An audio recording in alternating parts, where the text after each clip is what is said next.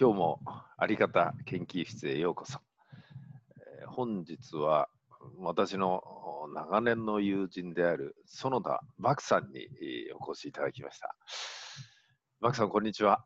こんにちは。よろしくお願いいたします。あの、ズームではね、時々お会いしてますけど、リアルではほとんど最近はお会いしてないですけど、そもそもですね、あの、バクというのは本名なんですか、これは。え漠然、漠然としているというと、まあ変なダジャレになりますけど、よくわかんない。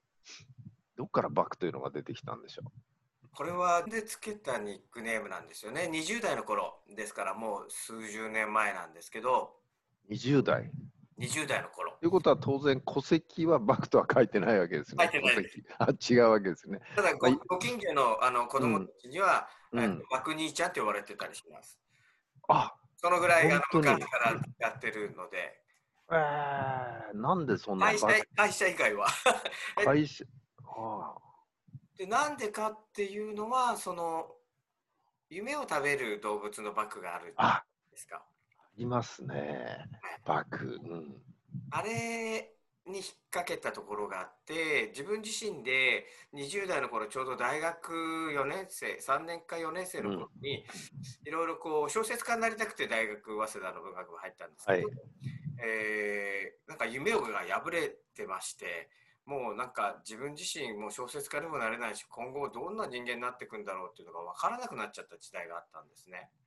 バクでなくなってるような感じですね、それは。夢を食べるのがバクですから。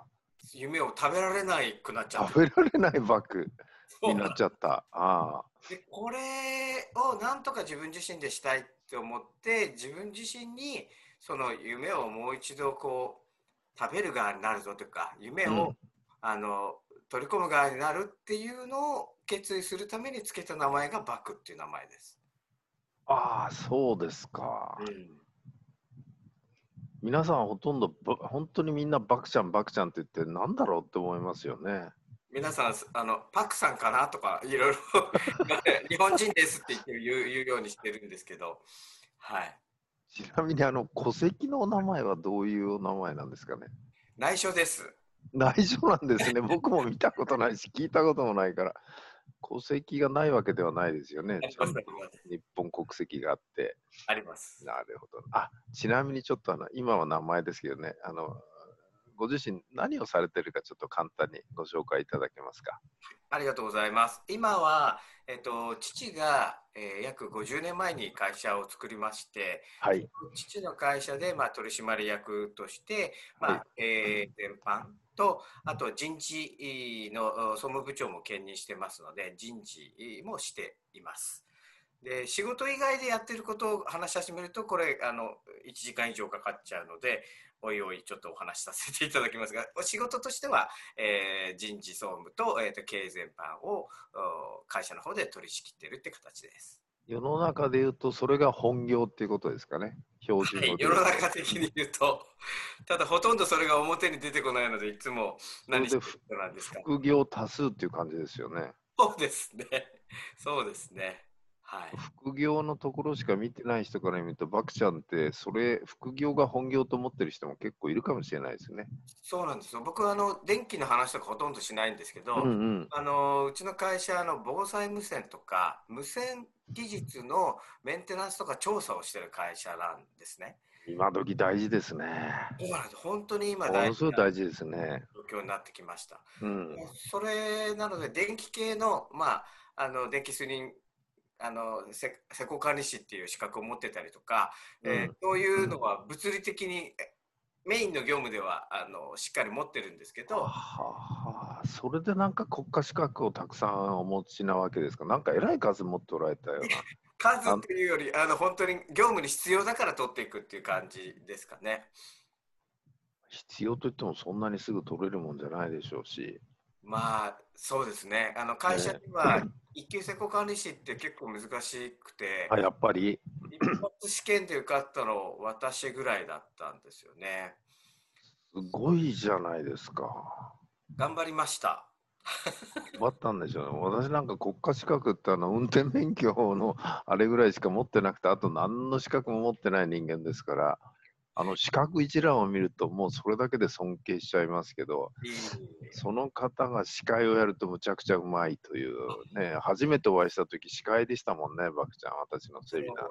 なんですよね。今、あの本当にイベントの、まあ、プロジェクトの立ち上げとか、うん司会とかをさせていただくことが非常に多いですね。で、もともとは結婚式の司会者を、えー20代の頃から20年ぐらいやってた。それ、本業として、それは本業としてやってました。結婚式の司会者、あ、それで慣れてるわけですね。そうですね。間の取り方とか、こう、声の運びとか、あお上手ですもんね。あの場を作るっていうのをすごい意識しているので、うん。その場が、まあ、例えば盛り上がってきたらもうそのままほっときますし、そうですね盛り上がったらうんどこが盛り上がってないかを見て、そこにこう、なんていうかな、アプローチをしていくっていうのをいつも考えてる感じがします。やっぱり。はい。なんか、うんあの、そんな感じしますね、拝見してると。あの、話変わりますけど、バクちゃんのですね、なんていうんですかね、生きていく上での基本軸？ちょっとなんか難しい話になっちゃいますけど、なんかこう、信念とか価値観。っていうのは何かお持ちですか？えっと、まあ、セミナー講師とかもやってたことがあるので、その時に人前で話す時の話し方っていう講座をやってたんですね。で、マインドセットのところをお話しするんですけど、うんうん。えっと良くなってほしいって人に思うのではなくてうん。人の役に立ちたいっていうふうにマインドセットをしてくださいっていうのを必ずお伝えしてます。うん。これすごく似た言葉なんですけどうん。良くなってほしいっていうのはやっぱり主主体が、えっと、相手にあるわけじゃないですか。はい。相手が良くなるか良くならないか。わからない。でそもうですね。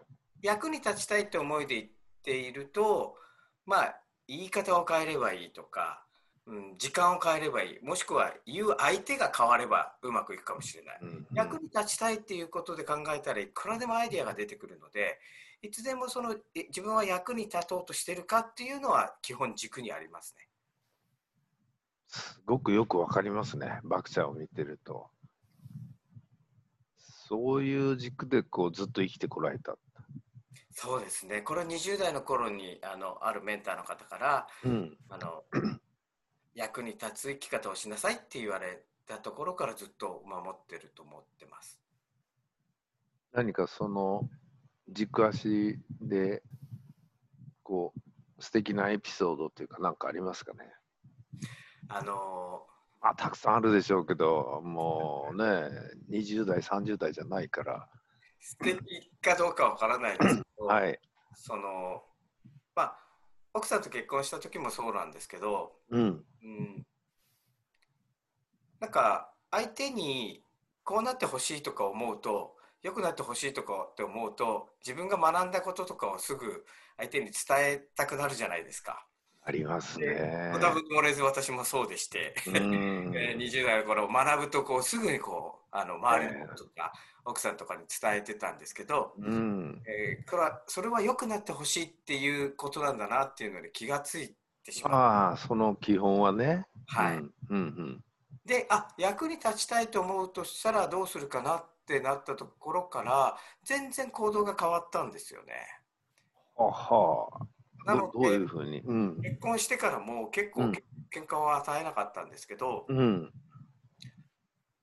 あなた変わったねって奥さんに言われた時にあ自分は何も押し付けてないなっていうふうに思えた瞬間がありました。結婚してからもうでも十数年経ってからですよ。あれついてことですいねあのね 十数年経って変わったって言われる方はまだ早い方だと思います。あ の一見遅いように思うかもしれませんけど、なかなかね、変われないですもんね。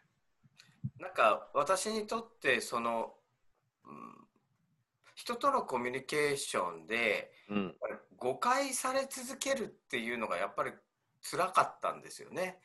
えー会社でも別に立場が最初からだんだんついてくるじゃないですか。そうですね。その息子ということで僕は、はい。途中からあの父ががんになっったので、お前はい。来いって言われて、うんえ先ほど言ったセミナー講師とか司会者とかやってるところから全然違う職種にこうあの入っていくんですけど、うん。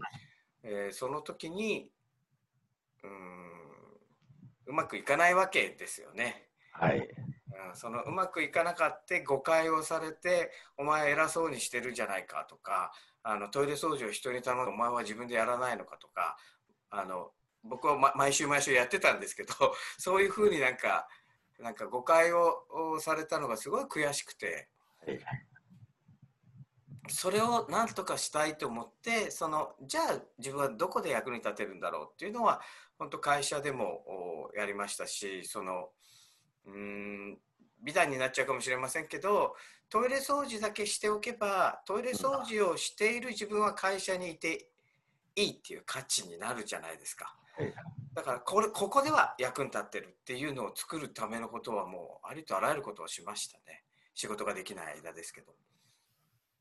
まあ今回コロナ騒動で、まあ、自宅でのリモートワークが増えた結果、はいえーリモートで働ける環境をそれぞれ社員に整えるっていう、まあ、IT のスキルが豊富ですから、バクちゃんは。はいそういう観点では今回ものすごく皆さんに役に立ったんじゃないですか。そうなんですね。その毎日の環境をもちろん整えることもそうなんですけど、IT、あと Zoom もそうなんですけど、うん。その社員が不安になるわけですよね。うん。お家にずっといると。うん。でそれをなんとか解消しようと思って、毎日毎日社員にメールを書き続けたんですよね。これが大変でした。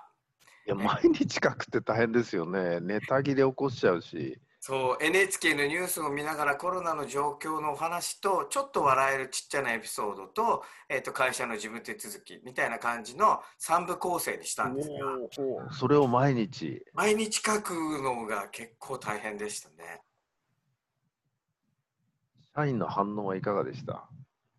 えーいやこれをこれをこれを4月5月で6月からはどうしようかっていう反応を書いたんですよ。最最後のメルマガっていうか、うん。うん自分の中で60日間ほとんどななるほど。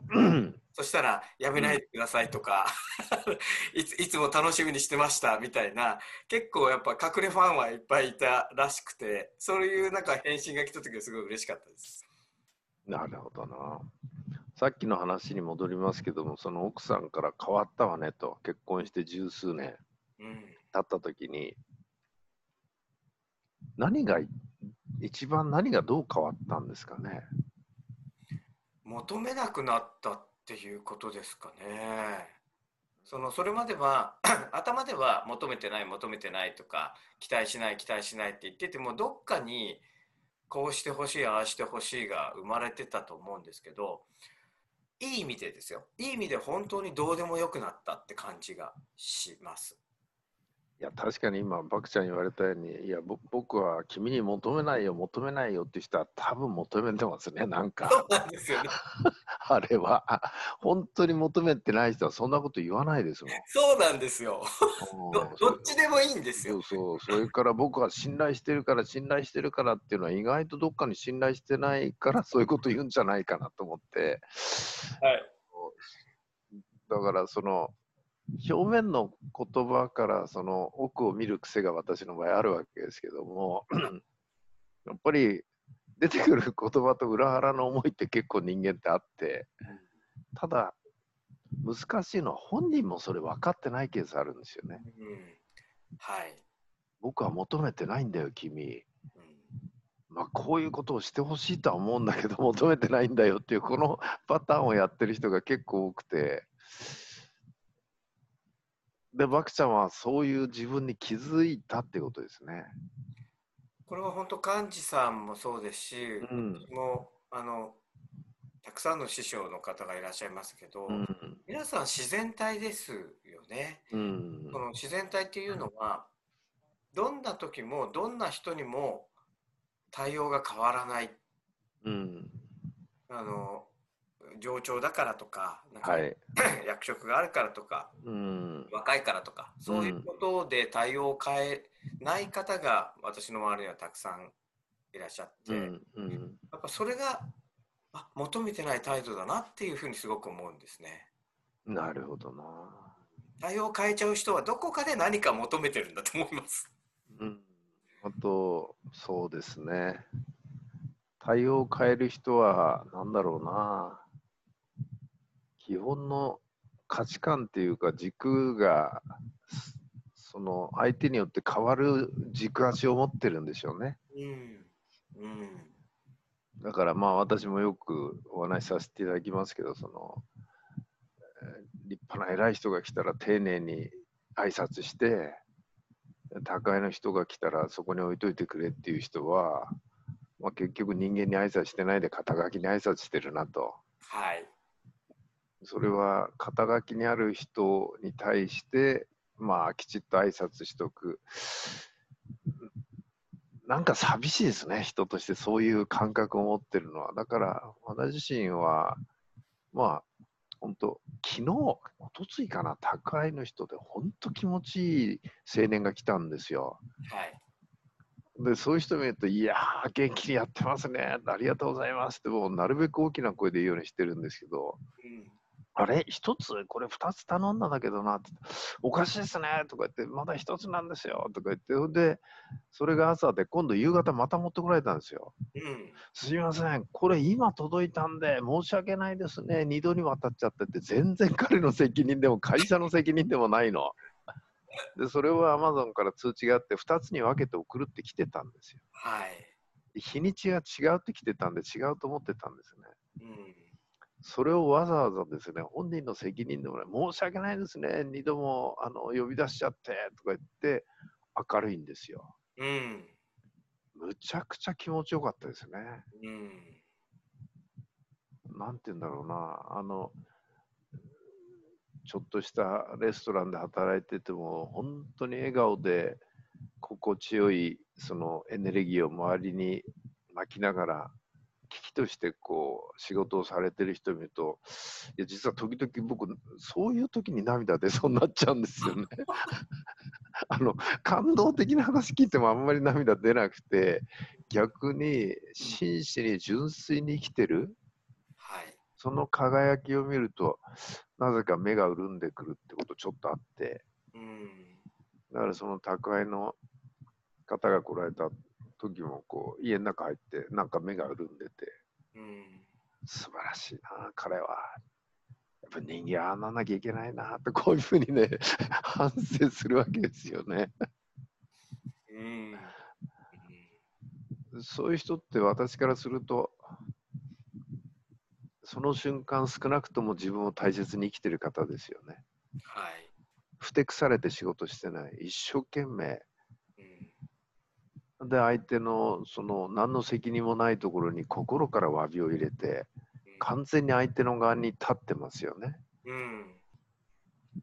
だからその一つからいろんなことが学べてかつその日は心地いいわけですよその後うん。だから彼は私にすごい心地いいものをプレゼントしてくれたわけですよねうん。もちろん世の中全くその真逆の方も結構いらっしゃいます。それは事実ですけどもでもそそういう人まあうんなんか感動するんですよね。いつかもあのなんだとんかつ専門店 どうでもいい話ですけどね とんかつ専門店に入ってですね、えーお兄さんが4人とどう見ても高校生じゃないかなっていう女性が1人でその人がほとんど切り盛りしててフロアを他の男は何やってんだっていう感じだったんですけどむちゃくちゃ明るいんですよねうん。生き生きしてるんですようん。いや思わずヘッドハンティングしたくなってもうどっかもっと違うところでもいくらでもこの人働けるんじゃないかなっていう。